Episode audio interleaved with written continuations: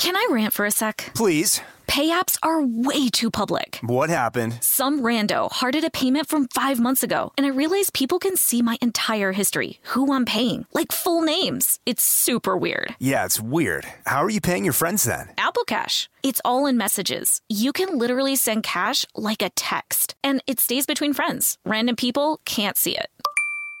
Did you just pay me $1 on Apple Cash? Shh. Services are provided by Green Dot Bank. Member FDIC. Terms apply. This episode is brought to you by PNC Bank, who believes some things in life should be boring, like banking. Because boring is safe and responsible, level-headed and wise. All things you want your bank to be. You don't want your bank to be cool or sexy. Sexy is for 80s hair bands. Not banks. That's why PNC Bank strives to be boring with your money so you can be happily fulfilled with your life. PNC Bank, brilliantly boring since 1865. Brilliantly Boring Since 1865 is a service mark of the PNC Financial Services Group, Incorporated. PNC Bank, a National Association, member FDIC. The state of Tennessee is one of the few places where the sounds are just as breathtaking as the sights. Whether that's live music at a historic music venue, the crack of an open fire at a campsite in the wilderness, or hearing kids laughing as they explore what's right around the bend, Tennessee just sounds perfect. Start planning your trip at tnvacation.com. Tennessee sounds perfect.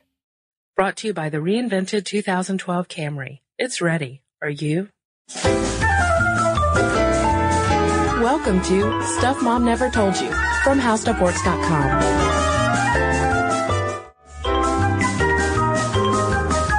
Welcome to the podcast. This is Molly. And I'm Kristen.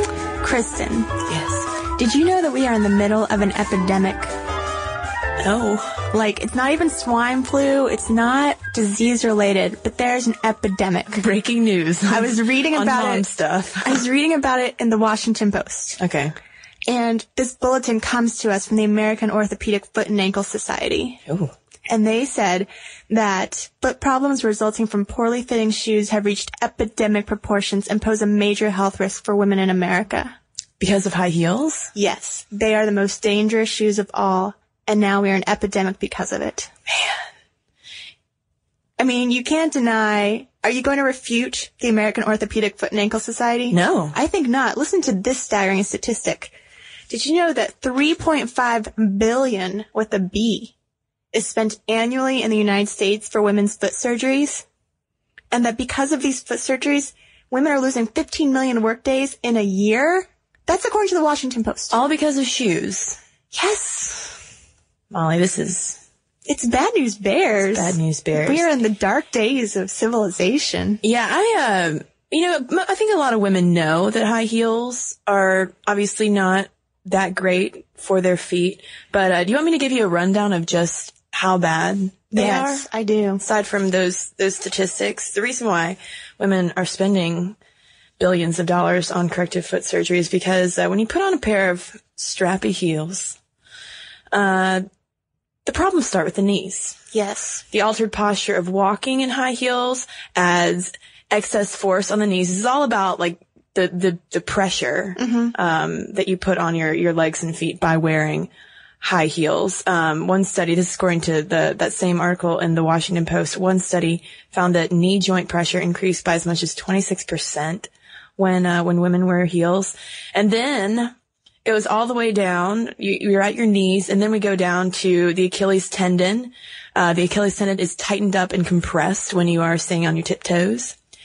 And then we go down to the feet, and you get lovely things such as bunions. Ooh, it just sounds gross. Mm-hmm, because of those tight-fitting, the toe boxes at the end of the shoe, they're really tight. It can cause bony growths on the joints. Kristen, can I tell you about my favorite problem on the foot? Yes. The pump bump. Pump bump. It's a bump you get from wearing pumps. It's where the backs or your straps of your high heels irritate your heel, and it creates this bony enlargement, also known as Haglund's deformity, but I prefer pump bump. Pump bump. That's good. And then, in addition to Pump Bump, you've also got Hammer Toes, which comes in a close second to Pump Bump. Yeah. And this is when the big toe contracts into a claw-like position. So your legs might look really good when you're wearing the high heels, but then you take them off at the end of the day, and you have some gnarly... Your feet are so nasty. Scary feet. And that's if you don't, like, break an ankle trying to run down the street in these things. Like, ankle injuries... are a huge possibility, and just the weight you put, I mean, basically you're putting your whole body weight on your toe. And one article I was reading in the Washington Post compared this to, would you want all the weight in an airplane situated at the front so that you were nose down? I don't think so. No. It's going to crash. But we're going to wear our heels. But why do women wear heels? That's a very good question, Molly. That's the question of today. Why would women put themselves through these potential problems? Torture. Well, the funny thing about high heels, Molly, is that their popularity really took off among menfolk first. This was the most interesting fact of my research this week, is that men used to love them some high heels. Love high heels. Yeah, this all started, they traced the high heel back in Europe to these clodhoppers called chapines. Chapines. And chapines were worn in the 16th and 17th centuries. And they were essentially just giant blocks of wood, sometimes as tall as 20 inches high, that became popular first among Venetian courtesans. And they were basically used to elevate your feet from the grit and grime that you would be walking through. Yeah, it was a practical purpose. The streets were dirty back then in Europe, so you wanted to keep your elegant clothing clean. So wearing these very high, essentially platforms, it sounds like, was a way to denote the fact that you had the money to keep, you know, your elegant clothes clean, unlike the ragamuffins on the street. Right. But men loved these, and they loved also being the accessories for women who needed help, obviously walking down a street in a 20-inch... platform shopping. And then we have the invention of the actual high heel. We go from the block of wood to the heel sometime around the end of the 16th century. And this made high heels a little more practical. Yeah, in fact, men liked them because it was easier to get in your stirrup when you went off horseback riding. But for women, it made the foot appear small and dainty. And just like the chapine, it's just this ultimate marker of status. Right. It's basically showing, I'm not a peasant. I don't have to go out on the streets and work. Like, I'm going to stay here in these impractical shoes. Right, because they wouldn't have to go out and labor. And then when they were out, they were elevated above all of the filth. Metaphorically and physically. Yes, exactly.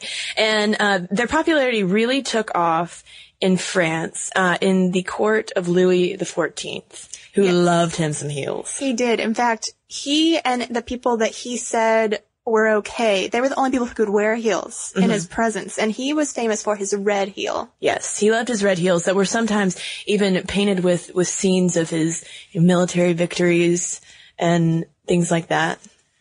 Now, he was one of the last big guys to be into high heels. Men were beginning to abandon them by the 1730s. But, you know, France went through some problems after Louis XIV. A little thing called the French Revolution. And at that time, you really wouldn't want to be marked by your nobility. Right. Basically, they sent Marie Antoinette off to the guillotine in her heels, and everyone was like, well, I don't want those. Yeah. So they kind of die out of fashion. But then they come back in the late 19th century. Yeah, and this, again, it happens in France. People were flocking to Paris, also places like New York, living this very cosmopolitan lifestyle, lots of nightlife. And when they reappear, they're very much entrenched as female footwear. It's a very strong gender marker. And the revival of the high heel came along with when roads started to be paved, when you have the wide boulevards that are actually being taken care of. It's a lot easier to walk. And so a lot more women were out, you know, just taking strolls and parading around, and they wanted to show off their dainty, well-heeled foot. Yeah, no more cobblestone. Yeah. But you know what was interesting to me is that even though these women were promenading down alleyways in their fashionable heels, that even when they went to work for women's rights, they did not abandon the heel. You would think that it being this very feminine thing that women who were trying to get equality would put them in their closet and say, you know, we're like men, we want votes too. But actually, suffragettes made a big point about wearing heels because they wanted to prove that just because they got the vote, they wouldn't lose their femininity. Right, Molly. They even played sports in high heels. There were some high-heeled tennis shoes that women back then would wear as they played tennis, which I think they should just bring that back for Wimbledon next year. All right. Special. Just a special, exhibition game. Okay. Let's keep moving. All right. So, stock market crashes. You'd think that luxuries like shoes would die away. Right. No. They became even bigger. They were especially used in movies because they helped people escape. Mm-hmm. These awful, dreary lives. And the war would not stop high heels either. Even when there were materials that were rationed, that had been previously used for high heel shoes, they found ways around them. Right. They used a lot of wood and even snake skin and kind of got creative with the materials they were using. Yeah, they did not stop making heels just because of the war. In fact, we owe the stiletto to World War II because they had all these new materials that they had been using for the war, like steel, and that's how they came up with the strong material that could support a foot on such a tiny heel. Right, and since then, thanks to the steel heel, stilettos have been in vogue really ever since, 50s and 60s. Yeah, basically, you're not limited anymore by physics. When they were making these wooden heels and they would try and reinforce them with pegs, you still couldn't go too high because the wood would just snap. Mm-hmm. But now the sky is the limit. Yes. Or is it? But Molly, along with the stiletto, okay, as opposed to a platform or a chunkier heel, with the stiletto in particular, you have this new shape of a woman's body because of what a stiletto does to the female form. Kind of like when you were talking about the illustration they used in the Washington Post where all of the weight in the airplane is moved to the front. And that's kind of what a stiletto does. It actually adjusts your body so that it tips the buttocks 20 to 30 degrees back and then also pushes the bust line out. It creates more of an exaggerated female curve. Yeah, and it makes your legs look longer. Yes. So if there's a benefit to be had from the high heel, people say it's because it makes the female form look pretty amazing. Mm-hmm. So it's beneficial to have these women walking around in high heels because, it makes them more attractive to men. Right. So, but at the same time, Molly, the stiletto has also become this undeniable cultural sex symbol. Mm-hmm. Which is why some people don't like it. There are certainly people who would argue that it's a male vision of what a sex symbol should be. We put these women in these shoes. We elevate their butts, make their legs look longer, and that's how we'll find them attractive. Right, and comparing it to antiquated things like corsets and foot binding, all compressing in a woman's body to make this supposedly perfect form, which is actually unhealthy at the end of the day. For instance, Sheila Jeffries, who's the author of Beauty and Misogyny, says that men have traditionally demanded that women walk and dance in pain and gained great sexual satisfaction from this. So that's sort of like kind of the extreme anti-high heel view because of what it does to the female form. Yeah. And on the other hand, you've got women who just like the way they look, right? Like sort of the art of it. And if you're looking for a good benefit to throw out in terms of sex life, let me offer you this, which is from BBC News. There's this study done in Europe that 66 women under the age of 50, that when they held their foot at that angle to the ground, in 2-inch heel thereabouts, it showed that their pelvic muscles were stronger. Right, and so the thinking was by this urologist who was doing this study was that since women were getting this unintentional pelvic exercise, they would be better in the bed. Yeah, better sex life if you wore heels. Mm-hmm. Because, those are the muscles that get sort of traditionally weakened by childbirth and the passage of time. But if you've got these women walking around, it keeps the muscles strong.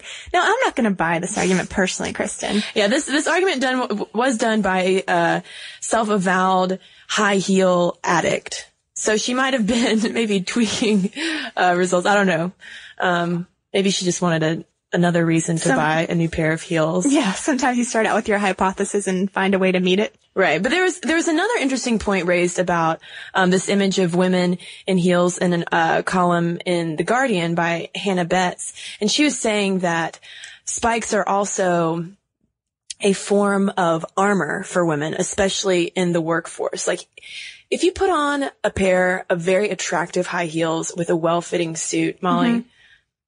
You feel pretty powerful. In fact, Patricia Field, who did the costumes for Sex and the City, in that same Guardian article said that she always used stilettos to symbolize characters' sexual power and their independence. Mm-hmm. So, I mean, do with that what you will.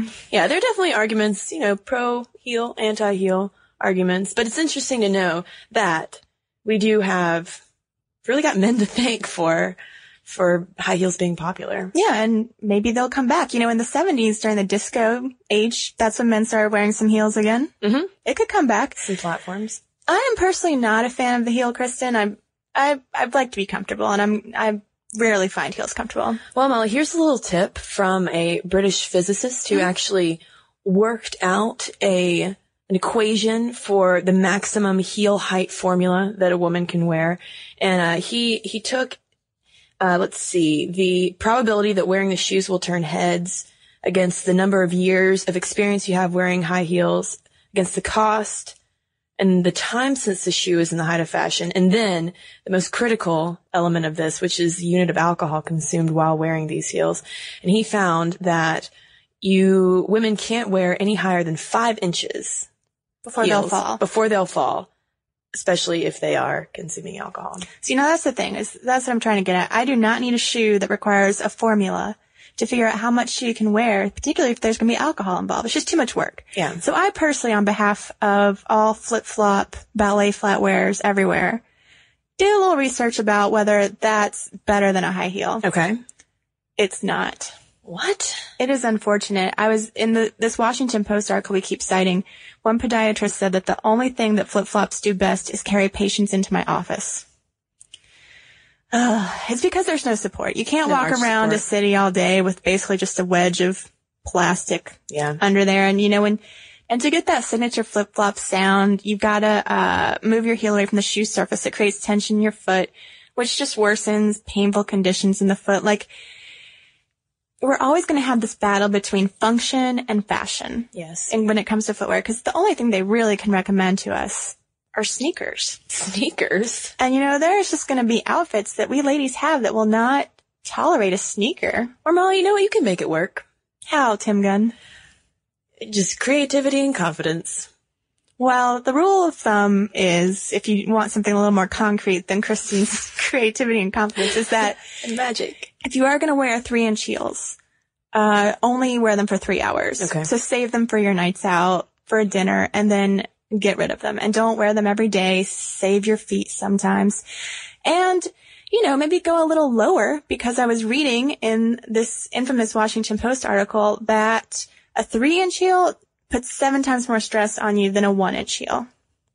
So basically, if you make small little sacrifices, maybe some kitten heels one day, then some stilettos, we can win this battle of fashion versus function with Kristen's creativity and confidence. I'm just going to try and bring back the chapeen myself. So keep an eye out for that, guys. Along with 4 men to help you get around town. Yes. As usual. It is as usual. Speaking of things we do as usual, shall we do some listener mail? Yes, please. So we got a lot of response about whether men liked video games more than women. Yeah, I think my 2 favorite responses were from Ryan and Nick, and they both wrote in because when they saw the episode title, Do Men Like Video Games More Than Women?, they read it as...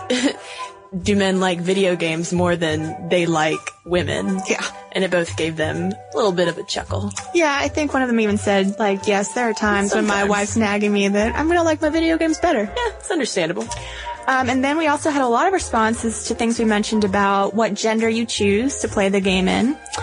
We had Britt write in, who was talking about how PlayStation Home is the PlayStation Network equivalent to Second Life, Sony's attempt to break into social networking. Out of curiosity, on the first day the test launched, she made up a female avatar, and immediately she's got male avatars catcalling her, making lewd comments to her. She tried to explore the different areas, so she gives up, creates a tall male avatar. And that was the only way she could go through the whole thing in peace. But then on the other hand, we've got Tom, who says that there are a few benefits to being a female character.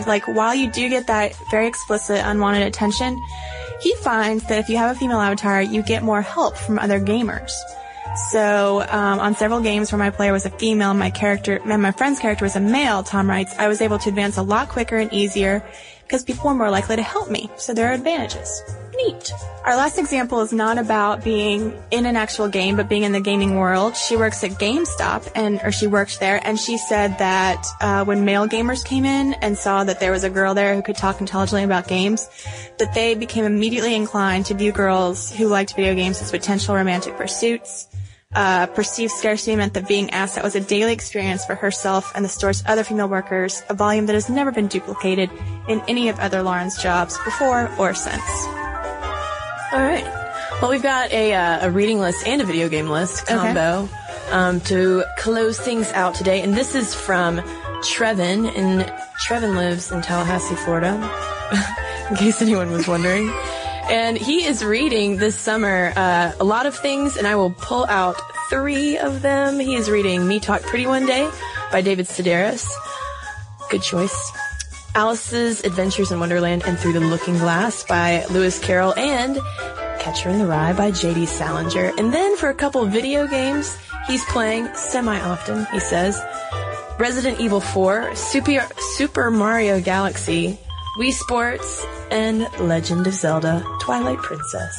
Wow. Thanks for writing in, Trevin. He's got a lot of video games and a lot of books on his docket. He's a busy guy. Trevin doesn't waste a lot of time. Well, if you can waste just a little bit of time, you may not see it as a waste of time to email Kristen and me. We don't see it as a waste of time. We certainly don't. We love your emails. Email us at momstuff@howstuffworks.com. If you want to waste a little time online, you can read our blog. Again, not necessarily a waste of time. No. It's how-to stuff.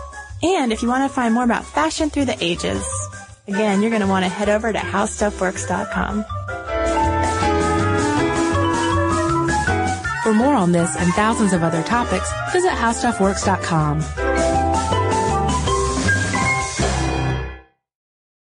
Brought to you by the reinvented 2012 Camry. It's ready. Are you?